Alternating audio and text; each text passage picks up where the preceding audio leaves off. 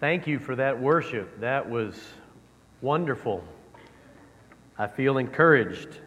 I helped start an inner city church in Portland, Oregon, and we had a guy who had just been part of Acappella, the singing group, and he had just come off the road and joined our staff. We were blessed to have his worship leading. He said, If I can't leave the preacher on the 50 yard line, then I'm not doing my job well. I feel like we're right down in the red zone somewhere right now. So thank you very much. And of course, this worship is not for us. Sounds beautiful. It encourages us, secondarily, I guess, but it's for the Lord. Amen? Stand up wherever you are, if you can stand, and go give somebody who looks like a dad a hug and say Happy Father's Day. I'll give you one minute. Go.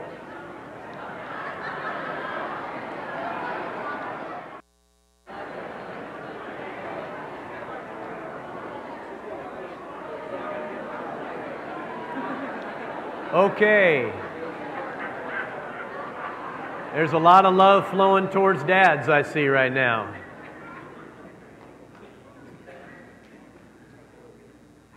Give them an inch and they'll take a mile. In this case, that's good. It's good. Well, as I said in class, I'm really glad. It's unusual that my family gets to be, or I get to have my family with me on the road, but um, but they are here this morning, and my whole family's right here. Just wave your hand so people know who you are. So you don't have to clap. But the good news is you won't have to just look at my face. You'll get to see four beautiful women's faces. So they even served me uh, my request at the Holiday Inn Express. My daughter Eden said, Okay, Dad. When I said what I wanted, she said, I'll go get you some pancakes with peanut butter and jelly. You're weird. She didn't say you're weird, but she's known I've been weird for a long time.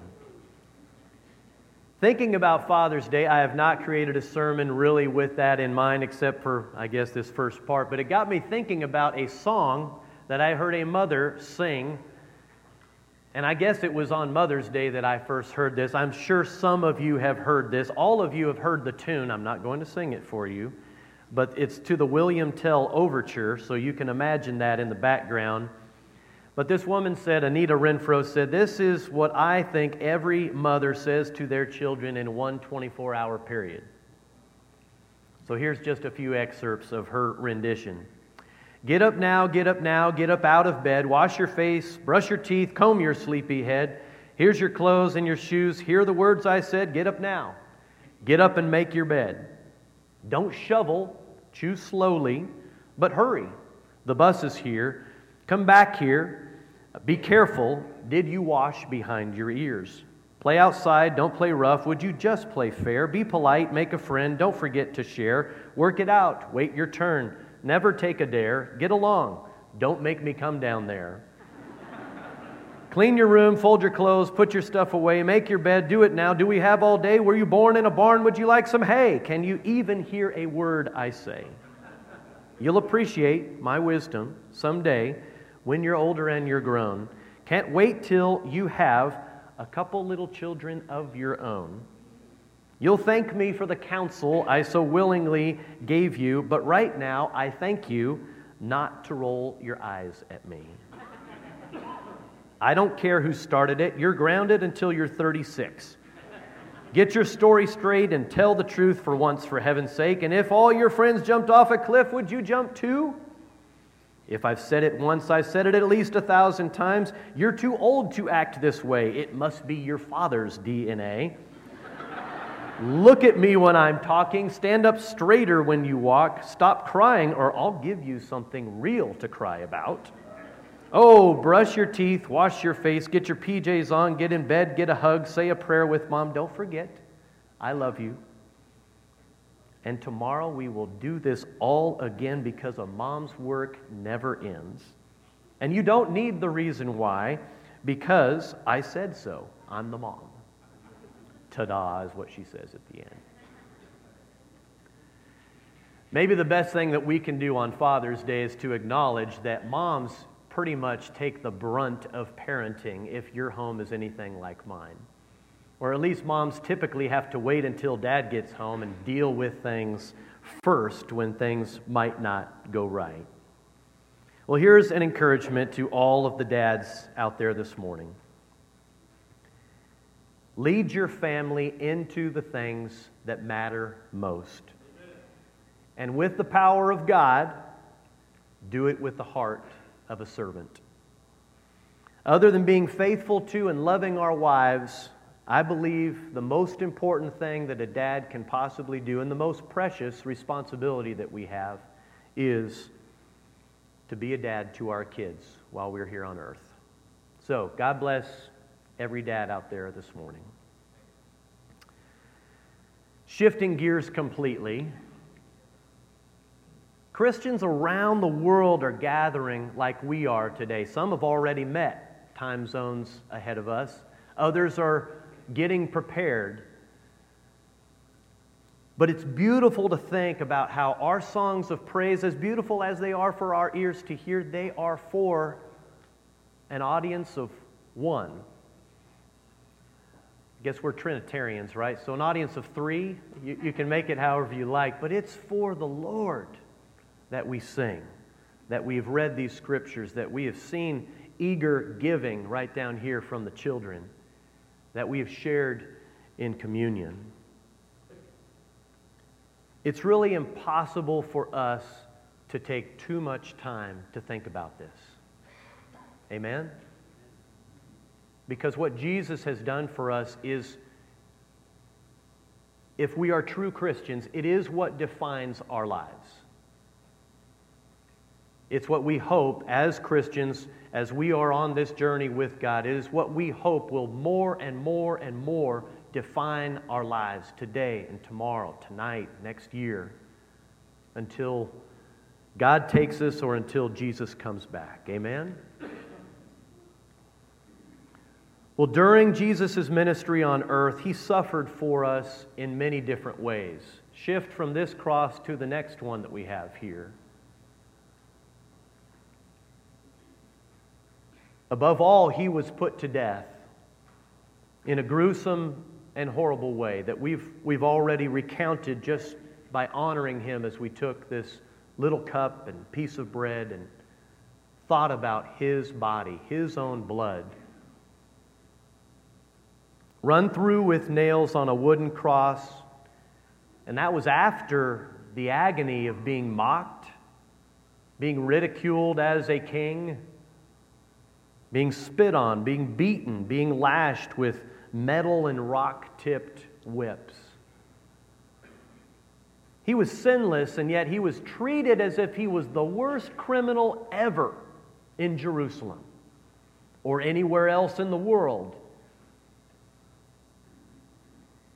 And he did all of this willingly in each of our places. Isaiah's words in Isaiah 53 say it better than I just did. He was despised and rejected, a man of sorrows, acquainted with deepest grief. We turned our backs on him and looked the other way. He was despised, and we did not care. And yet it was our weaknesses that he carried, it was our sorrows that weighed him down. And we thought his troubles were a punishment from God a punishment for his own sins, but he was pierced for our rebellion, crushed for our sins. He was beaten so that we could be whole. He was whipped so that we could be healed. Isaiah prophesied this hundreds of years before Jesus came to earth. And he was talking about things that obviously would happen at the end of Jesus' life on earth. But Jesus also suffered in many ways, if you read through the Gospels, all throughout his life. I think we only know some of them, safe to say, because not all of the days of his life are recorded. But here's an example a sad but kind of lesser known passage is one that talks about how even Jesus' own brothers didn't believe that he was God. listen to what I think is some pretty cutting sarcasm that Jesus' brothers used toward him at one point in Jesus' ministry. John chapter 7, verses 1 through 5 says Jesus was traveling around Galilee. He wanted to stay out of Judea where the Jewish leaders were now plotting his death. But soon it was the time for the Jewish festival of shelters, and so Jesus' brothers said to him, Leave here, go to Judea, where your followers can see your miracles. You can't become famous if you hide like this. If you can do such wonderful things, show yourself to the world. And then, verse 5 after they're done with that sarcasm, the note from John, who authored this, says, For even his brothers didn't believe in him.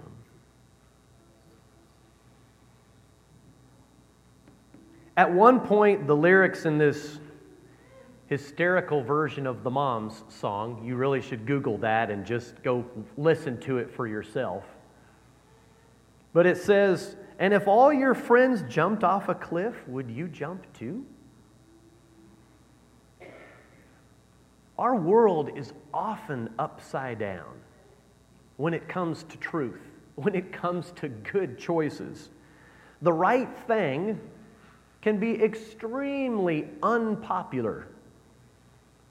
And the wrong thing seems to be the right thing because so often everyone is doing it. Yes? Do you see this? In countries like Croatia and Poland, for example, that have been Catholic for centuries, if you're any other stripe of believer, if you're not a Catholic, you're not just unusual, you are flat out weird. Like, so abnormal that people think you must be part of a cult. That's the assumption. So I was in Croatia last week, and I got to meet with Mladen Dominic. We have a picture of him here with his wife. Mladen's now the preacher of the Church of Christ in this city of Varaždin. But Mladen grew up Catholic. Parents, siblings, all his extent, like virtually everyone else in Croatia, he was Catholic. To be Croatian is generally to be the same as being Catholic. He would say about 86% of Croatians claim to be Catholic, and yet probably only 7% go to church and Mass regularly, and of those, maybe only 1% would actually be trying to serve God in some devoted way. So that's a Croatian's own words describing the state of Catholicism in his country. As a young adult, I think in his 20s, he said, he met some other believers and he realized they weren't a part of a cult. They were actually just really good at reading their Bibles. And so, long story short, he starts reading his Bible, he gets baptized. His parents, his siblings, can't believe it. Think he's gone crazy, think he's joined a cult, and they don't, any of them, speak to him for years.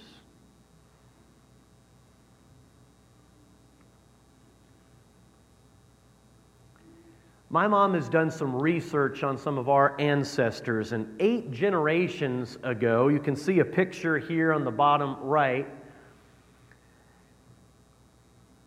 Jacob Hostetler. A lot of Americans can trace their roots back to a handful of Americans that came over. Our family would find on my mom's father's side eight generations ago. Guess that makes him a very, very great grandfather of mine. But here he is in this picture with his wife and their kids and they left Switzerland because of persecution. Jacob and his family were called Anabaptists. They were unusual in their time. just as Mladen now is in Croatia. They did not agree with the prevailing Catholic belief at that time and still to this day of infant baptism. They read their Bibles and said it seems like people are making a choice as adults to be baptized. And so Anna, again, baptized. They are re baptized people. That's what they became known as. And at one point, the king of Spain even detested them so much he started calling them dunkards. He's with me. Derogatory term, just like the term Christians, little Christs, was first used in a derogatory way. Christians eventually just embraced it. Dunkards, same way.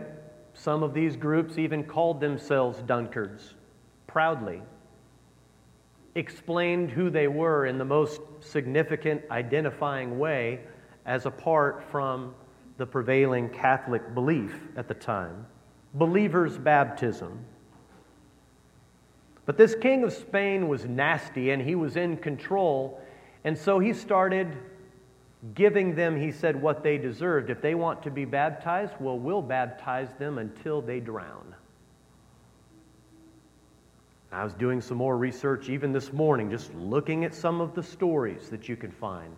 Thousands, thousands of Anabaptists burned at the stake, drowned until they died. Story after story of our own spiritual forefathers, my own blood relatives, many of them dying for the simple belief to be baptized as adults. Well, because of this persecution, my ancestors migrated out of Switzerland and in 1738 came to Pennsylvania.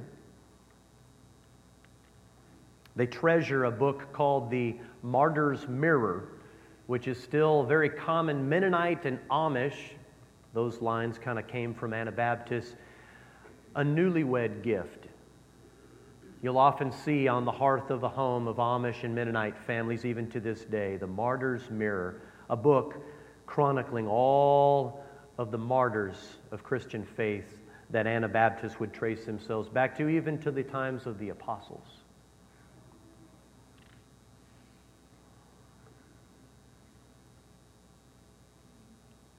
Well, we were in Slovenia last week after Croatia, and there is a number of Roma villages that are poor and overrun with children. The church leaders that we met with described these villages as chaotic and dangerous for outsiders. These Slovenian churches wanted to minister to these very different ethnic groups, but they decided ultimately that the danger was too great because they were afraid that some might certainly be hurt and maybe even killed if they went into. I mean, this is kind of the hood of Slovenia with all of these Roma villages. Well, meet Tanchka. Tanchka is a faithful member. She's the one in the blue dress here on the right. Faithful member of one of these Slovenian churches. And she decided that teaching these Roma children about Jesus was worth the risk even of her own life. She started going into these villages on her own. After a few times, she slowly was building the reputation as a person, an older lady who just simply wanted to teach their children about this Jesus. She started taking another courageous friend of hers along. And the two of them built up an even better reputation. Oh, yeah, they're, they're here to help our children. Well, because of Tanchka's selfless determination to enter into these dangerous Roma villages, it's eventually opened the doors for her whole church and now several other churches to work safely in these villages. Early on, Tanchka began praying for God to provide resources to teach these Roma children and their parents because she had nothing more prepared and had run out of materials to leave with them. And then she heard about EEM's children's Bibles. and the coloring books that we have now started printing with Bible pictures and English and Slovenian captions teaching Bible stories. Tonchka said, It was like the heavens had opened when I learned that I could get these Bibles and these coloring books and give them in these Roma villages.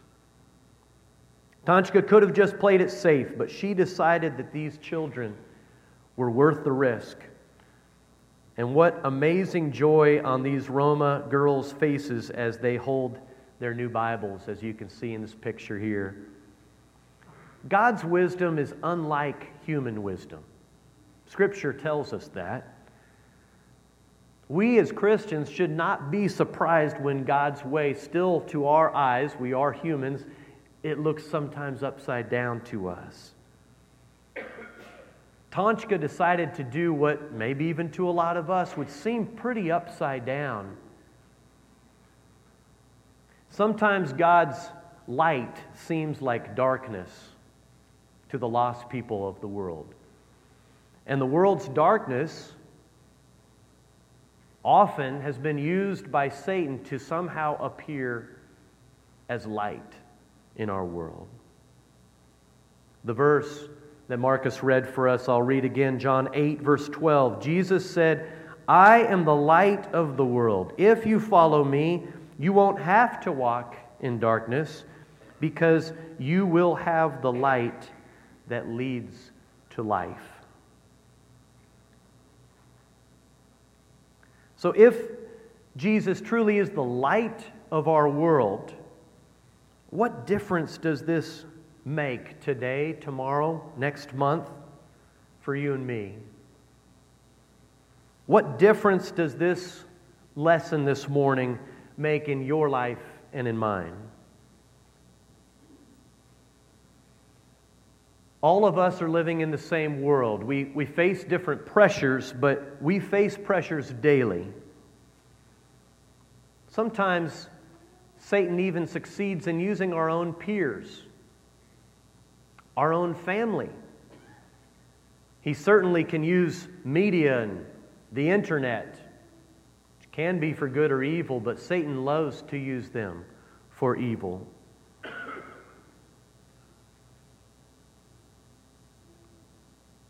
Usually, these pressures lead us to do what the world says is best. And usually, that is not the way that God says is best for us to go.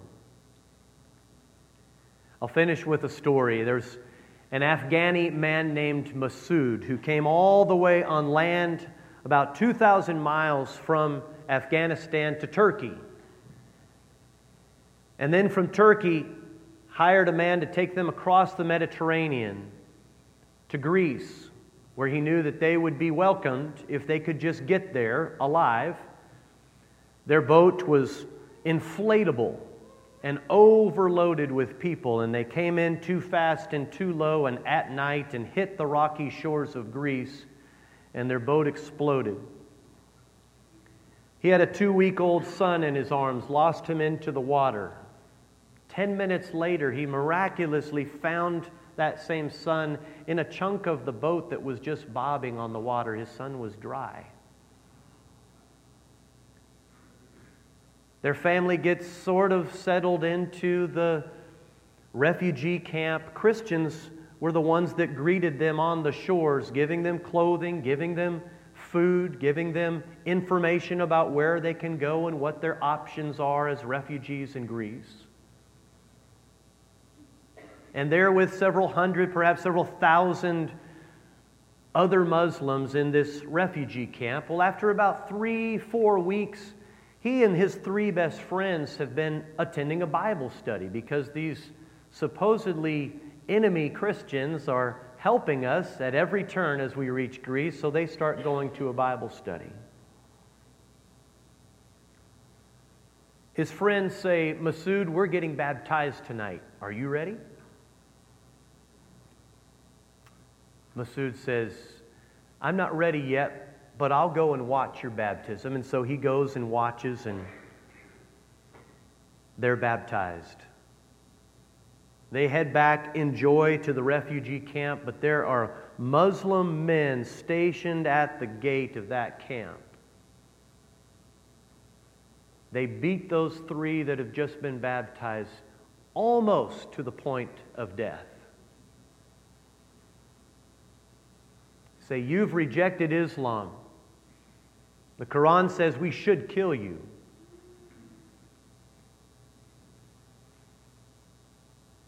Well, Masood, on this next slide, you can see Masood's face. He's, he's thinking for the next three days. He doesn't sleep. So he thinks about what has happened and visits his friends as they're recovering from their near death experience. But after three days, Masood says, If I reject Jesus, I reject my life. Masood was baptized that night. His wife is now also baptized.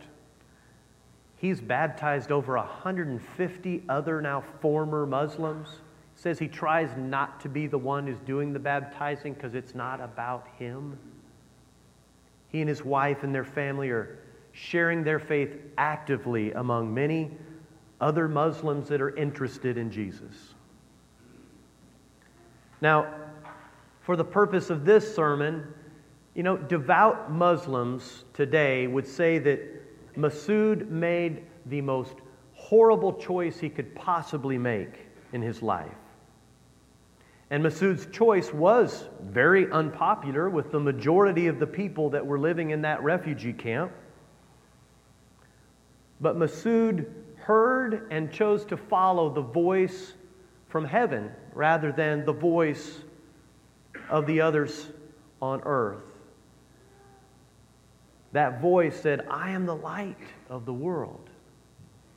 If you follow me, you won't have to walk in darkness because you will have the light that leads to life. Satan would like to distract you and me from that light that leads us to life. He's desperate. He's bent on destroying us if he possibly can. He'd like to use your job. He'd like to use your friends. He's trying to use even your own family if he could turn them somehow against you, if it would take you away from the light that leads you to life.